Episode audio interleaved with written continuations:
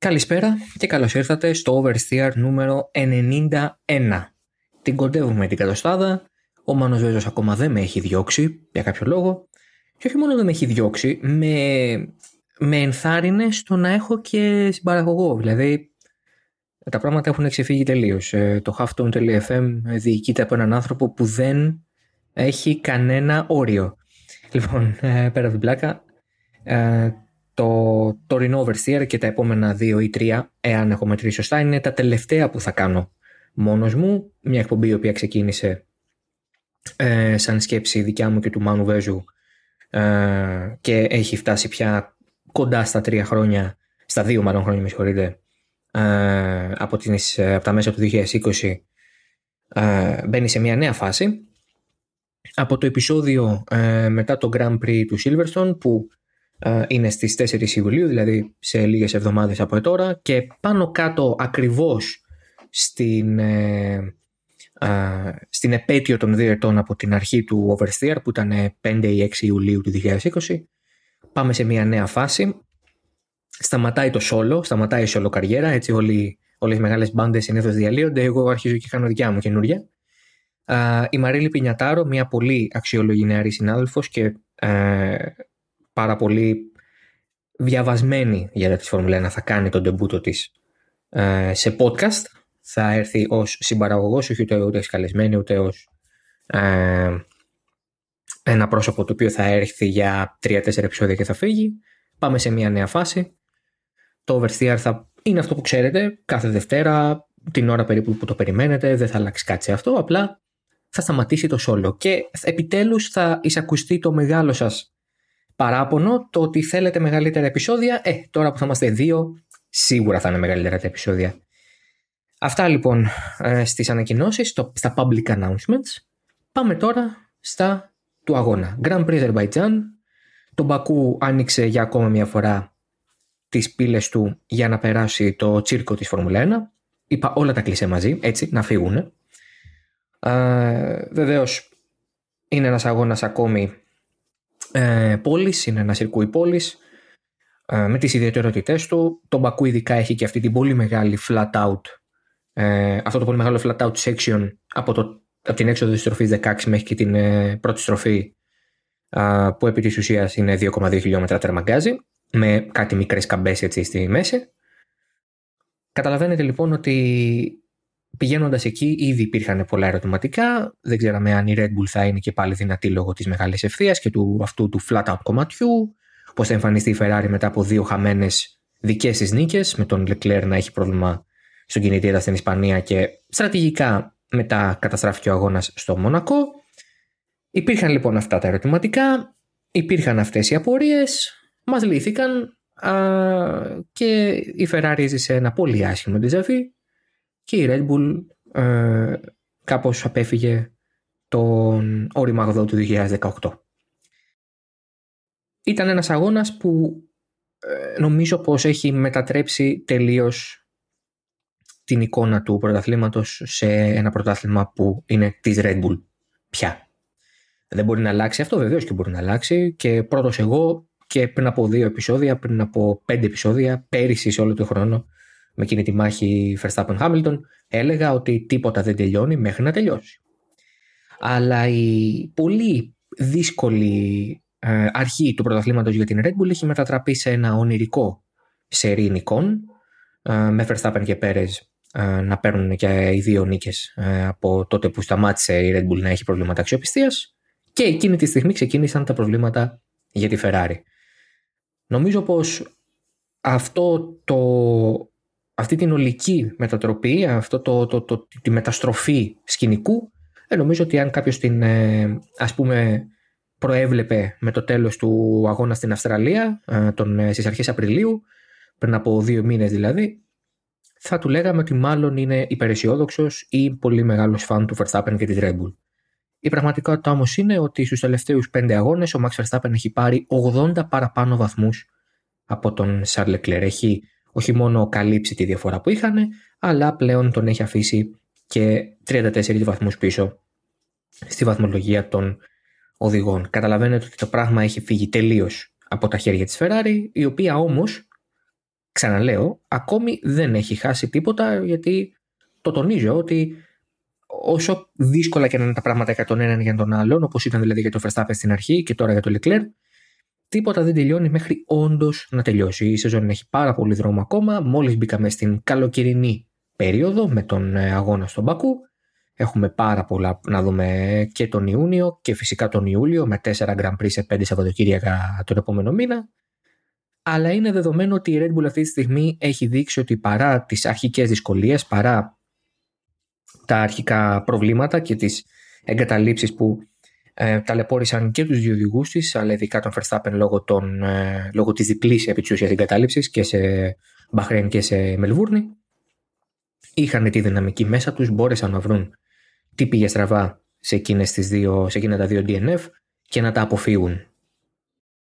Από την άλλη πλευρά, ε, πέρα του, πέρα του γεγονότος ότι κατάφεραν να αποφύγουν έτσι αυτές τις ε, απώλειες βαθμών, τις πολύ μεγάλες απώλειες βαθμών, εδώ και δύο μήνες και έξι αγώνες επί της ουσίας, πέντε, ε, φαίνεται ότι και το ίδιο το μονοθέσιο έχει βελτιωθεί σημαντικά. Τα μικρά updates που έφερνε εδώ και εκεί η Red Bull και το λίγο μεγαλύτερο που εισήγαγε στην Ισπανία έχουν κάνει την RB18 πολύ πιο φιλική στα ελαστικά. Ήταν ένα μονοθέσιο το οποίο ξεκινώντα σεζόν ήταν λίγο πιο νευρικό, είχε μεγαλύτερο πρόβλημα με το tire degradation, δεν ήταν ακριβώς αυτό που θέλανε οι οδηγοί της. Τώρα η κατάσταση έχει γίνει λίγο πιο ε, εύκολη και για τους δύο και ειδικά για τον Πέρες και αυτό εξηγεί ενδεχομένως σε πολύ μεγάλο βαθμό και γιατί ο Πέρες είναι τόσο πιο ανταγωνιστικός από αυτό που ήταν πέρυσι ή από αυτό που ίσως να περιμέναμε και από τον ίδιο. Γιατί αμφισβητεί σταθερά τον Verstappen ε, και θα μπορούσε κάλλιστα να έχει γίνει αυτό και στον Μπακού. Το, το μονοθέσιο πια της Red Bull δεν χρειάζεται να πηγαίνει στο όριο για να μπορέσει να είναι γρήγορο. Και επειδή αυτό το όριο, αυτή την λεπτή ισορροπία μεταξύ φθοράς και αυθαρσίας, σωστού και λάθους, μόνο ο Verstappen μπορούσε να την ε, διαχειριστεί ε, τα προηγούμενα χρόνια και με τον Γκασλή και με τον Άλμπον αλλά και με τον Πέρες πέρυσι ε, ήταν και εκείνος ο οποίος έφερνε τα αποτελέσματα και μπορούσε να πάει πιο γρήγορα από, τους, ε, από, από όσου οδηγούσαν αυτό το μονοθέσιο. Α, τώρα με τη νέα λογική κανονισμών και με την τελείως διαφορετική φιλοσοφία που έχει ακολουθήσει η Red Bull στο σχεδιασμό του μονοθεσίου του, διαχειρός βεβαίως Άντρια Νιούι, μοιάζει το πράγμα να είναι πολύ πιο 50-50 ε, σε αυτόν τον τομέα. Σίγουρα και ο Πέρες έχει ε, δώσει τη δικιά του ε, συμβουλή και συμβολή στο να σχεδιαστεί και να σεταριστεί το μονοθέσιο καθώς ήταν στην ομάδα από πέρυσι και σίγουρα ήταν κομμάτι της εξέλιξης της RB18 χωρίς αυτό να σημαίνει όμως ότι ο Verstappen δεν είναι ο ταχύτερος οδηγός ανάμεσα στους δύο. Το ταλέντο, η δυναμική υπάρχει στον Verstappen και αυτό θα πρέπει να ξεχάσουμε ότι έχουμε δει για να, το, ε, για να πούμε κάτι διαφορετικό. Αλλά ο Πέρες αυτή τη στιγμή οδηγεί εξαιρετικά γιατί ξέρει ότι αυτό που οδηγεί έχει το, έχει το potential και ο ίδιος μπορεί να το εξάγει. Και βεβαίως όταν έχεις αυτή την ε, ευχέρεια και στο, στην οδήγησή σου και στον τρόπο με τον οποίο συμπεριφέρει το μονοθέσιο μπορείς να κάνεις και αποτελέσματα όπως αυτά που έχει κάνει φέτος ο Μεξικανός.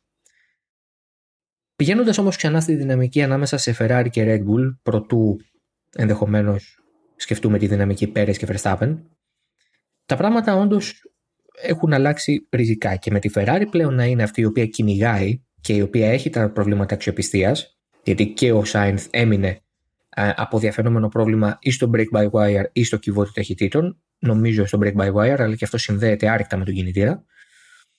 Ε, θα, αν, αν ήμουν στη Ferrari ή αν μπούμε σε αυτή τη θέση, σε αυτή τη δύσκολη θέση, Νομίζω ότι το πρωταρχικό τους μέλημα είναι να, να, να κρατήσουν την ισορροπία στο εσωτερικό του Μαρανέλο, μέσα στο Μαρανέλο.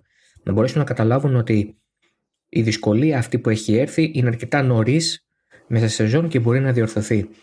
Ο Ματία Μπινότο μετά το Μονακό και πριν τον Μπακού είπε ότι φέτος ο στόχος μας είναι να είμαστε ανταγωνιστικοί. Δεν είναι το πρωτάθλημα. Και περίπου αυτά είπε και στις πρώτες πρώτες δηλώσεις του στην, ε, στο, στην παρουσίαση επί της ουσίας του μονοθεσίου και της ομάδας το χειμώνα. Και είναι δηλώσεις οι οποίες ε, κατάλαβα ότι σήκωσαν μια θύελα αντιδράσεων. Την οποία μπορώ να καταλάβω. Η Ferrari για πρώτη φορά μετά από 5-4 χρόνια ε, δείχνει ανταγωνιστική για τίτλο. Ε, νίκες, Πολ, ο Λεκλέρ σε πάρα πολύ κατάσταση, πάρα πολύ καλή κατάσταση, με συγχωρείτε.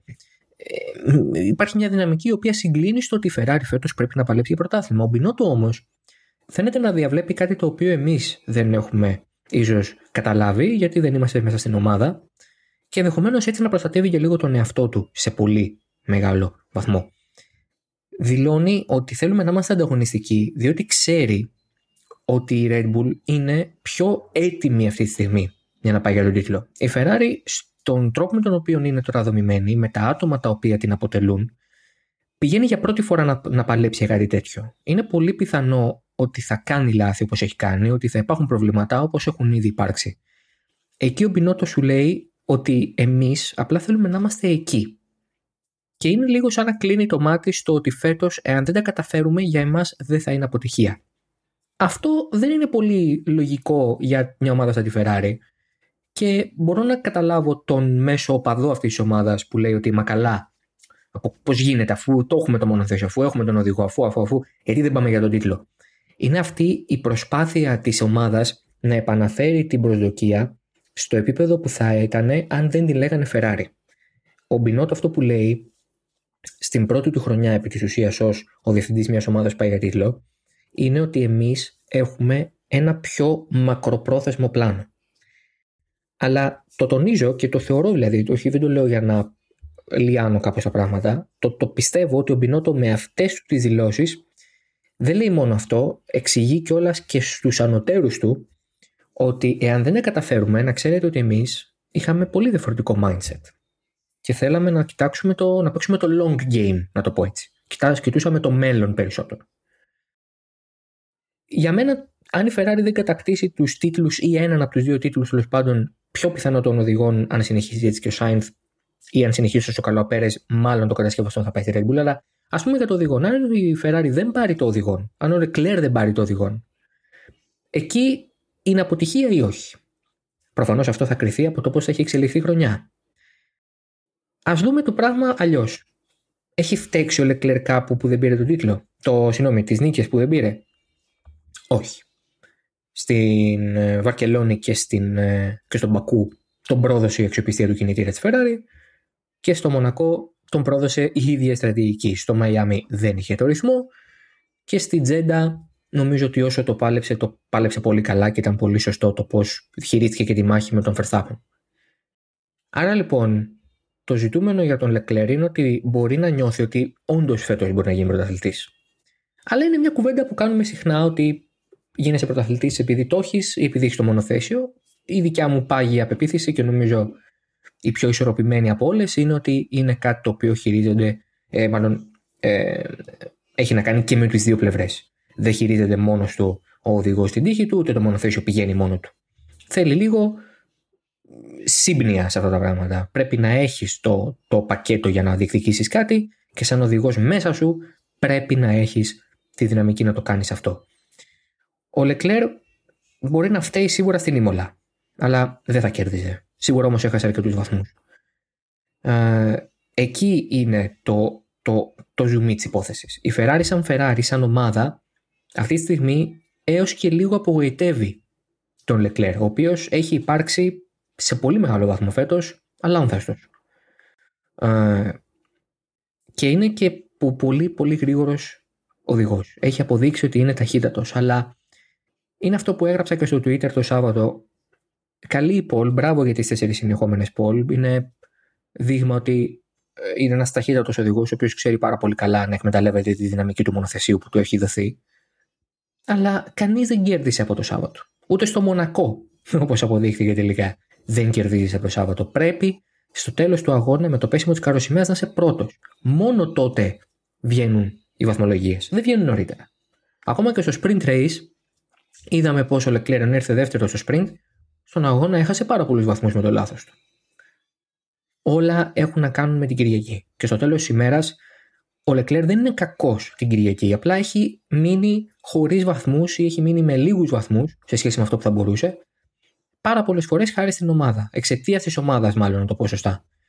Και πάλι βγάζω εκτός την ήμολα στην οποία ευθυνόταν ο ίδιος για το λάθος του και σε κάθε περίπτωση ένα τέτοιο λάθος θα συμβεί δεν είναι ότι δεν θα συμβεί και μέσα στη χρονιά, έτσι. Ειδικά μια χρονιά 22 Grand Prix. Οδηγεί λάθος ο Verstappen, οδηγεί χειρότερα, καθόλου.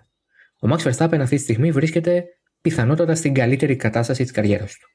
Και παρά το γεγονός ότι τον του έχει βάλει δύσκολο ο Πέρες, στον Μπακού, παρά το no fighting message, το οποίο για μένα ήταν κάπως αχρίαστο, αλλά τέλος πάντων, είχε το ρυθμό να κερδίσει. Δεν ξέρω πόσο άνετα, δεν ξέρω αν θα κερδίζει με αυτή τη διαφορά ή αν ο Πέρες μετά απλά έκοψε για να μπορέσει να τερματίσει με ασφάλεια, πράγμα το οποίο το θεωρώ πάρα πολύ πιθανό, αλλά θα κέρδιζε λογικά. Αν ήταν ο Leclerc στο παιχνίδι α, και αν βλέπαμε πώς δεν διαχειριζόταν τα ελαστικά του τα οποία έχει βάλει πιο νωρίς λόγω του virtual safety car α, και της ε, πιο γρήγορης εισόδου του στα pit, ενδεχομένως να είχαμε μια πολύ διαφορετική εικόνα στον αγώνα. Στους γύρους στους οποίους ο Leclerc είχε τη σκληρή γόμα κινήτο πάρα πολύ γρήγορα, και όταν έβαλαν και ο Verstappen και ο Πέρε αυτό το σετ ελαστικών, το, το, την ίδια γόμα δηλαδή, φάνηκε ότι είχε κάπως το προβάδισμα ή τουλάχιστον ήταν στο ίδιο επίπεδο με τις δύο Red Bull. Πράγμα που έχει ιδιαίτερο ενδιαφέρον on the grand scheme of things, να το πούμε και έτσι, διότι με αυτή τη λογική η Ferrari θα μπορούσε κάλλιστα να κερδίζει στον Μπακού. Ok, okay, εγκατέλειψε πολύ νωρίς ο Leclerc, μόλις το 19ο γύρο, και είχαμε άλλους 32 μέχρι το τέλος, και είδαμε πόσο πολύ ε, έντονη ήταν από ένα σημείο και μετά η φθορά, αλλά δεν ξέρουμε πώς θα πήγαινε ο αγώνας. Δεν το ξέρουμε καθόλου. Μιλάμε τελείως υποθετικά. Αυτό που μπορεί να κρατήσει η Ferrari νομίζω είναι ότι έχει ένα μονοθέσιο το οποίο ενδεχομένως μετά τις αναβαθμίσεις της Βαρκελόνης να είναι λίγο πιο φιλικό στα ελαστικά. Αυτό που πρέπει να κρατήσει η Red Bull όμως είναι ότι to finish first, first you have to finish. Και αυτό το οποίο έζησε εκείνης στο πετσίδι σαν έτσι κλισέ γνωμικό στην αρχή της χρονιάς, Τώρα βλέπει τις αντίπα, τον αντί, την, αντί, την αντίπαλό της να το περνάει. Βλέπει το, τους Ιταλούς να το περνάνε. Και πρέπει εκείνοι τώρα, είναι στο δικό τους γήπεδο η μπάλα, να βρουν τρόπο να αποφύγουν αυτά τα προβλήματα, να βρουν τη βασική αιτία αυτών των ζητημάτων. Ακόμα δεν έχουμε κάποια ενημέρωση για το τι ε, οδήγησε στην ε, αστοχία του κινητήρα. Ήταν πάλι Turbo, ήταν πάλι MGUK, συγγνώμη, MGUH, θα δούμε. Θα, είμαι σίγουρος ότι ε, θα μάθουμε πολύ σύντομα. Επίσης, ο Leclerc τώρα βρίσκεται λογικά, αν αυτά τα μέρη έχουν καταστραφεί, βρίσκεται λογικά πολύ κοντά και στις πρώτες του ποινές για αλλαγή μερών της μονάδας ισχύως του. Εκεί είναι και επίσης ένα πολύ πολύ σημαντικό ε, ζήτημα για τους Ιταλούς που σίγουρα δεν θέλουν να ξεκινήσουν κάποιον αγώνα από την 10η ή τη 15η θέση λόγω αυτών των ποινών. Φεύγοντας από τη μάχη της κορυφής, θέλω οπωσδήποτε να αναφερθώ στο κομμάτι του porpoising. Το συζητάμε και από αυτό το βήμα και από το currentdriver.gr και γενικά το, το, το γράφουμε και το λέμε και το σχολιάζουμε ε, από την αρχή της χρονιάς όταν καταλάβαμε ότι λόγω των ε, μονοθεσίων που χρησιμοποιούν το ground effect το porpoising ε, επανήλθε στο λεξιλόγιο της Φόρμουλα 1 μετά από περίπου 40 χρόνια. Στην αρχή το αντιμετωπίσαμε σαν αμυγός αγωνιστικό ζήτημα, ένας ε, τρόπος με τον οποίο οι ομάδες θα έπρεπε να το λύσουν ήταν να μειώσουν, ε, να, να, να, μάλλον να σηκώσουν το ύψος, να βγάλουν καύσιμα, δηλαδή να ε, ενισχύσουν το πάτωμα. Το, το, το, το, το, το αναγνωρίσαμε σαν αγωνιστικό πρόβλημα. Δεν κοιτάγαμε ποια είναι η, ποιες είναι οι επιπτώσεις του στους οδηγούς που μαζί με το μονοθέσιο ταρακουνούνται και αυτοί. Νομίζω το Αζερμπαϊτζάν ήταν πάρα πολύ δύσκολος αγώνας σε αυτό το τομέα και το καταλάβαμε α, και από τα πλάνα που είδαμε τον Λιούις Χάμιλτον να δυσκολεύεται να βγαίνει από το μονοθέσιό του αλλά και του Ρικιάρντο ο οποίος ε, προσπαθούσε να κάπως ηρεμήσει τους πόνους που είχε στη μέση και την πλάτη του α, ε, πριν δώσει μια συνέντευξη στο TV Pen ε, τον έπιασε η κάμερα να κάνει κάποιες έτσι, κινήσεις και διατάσεις προσπαθώντας να ανακουφιστεί. Το porpoising λοιπόν έχει πάψει να είναι αμυγός αγωνιστικό ζήτημα και γίνεται ζήτημα φυσικής κατάστασης, γίνεται ζήτημα υγείας.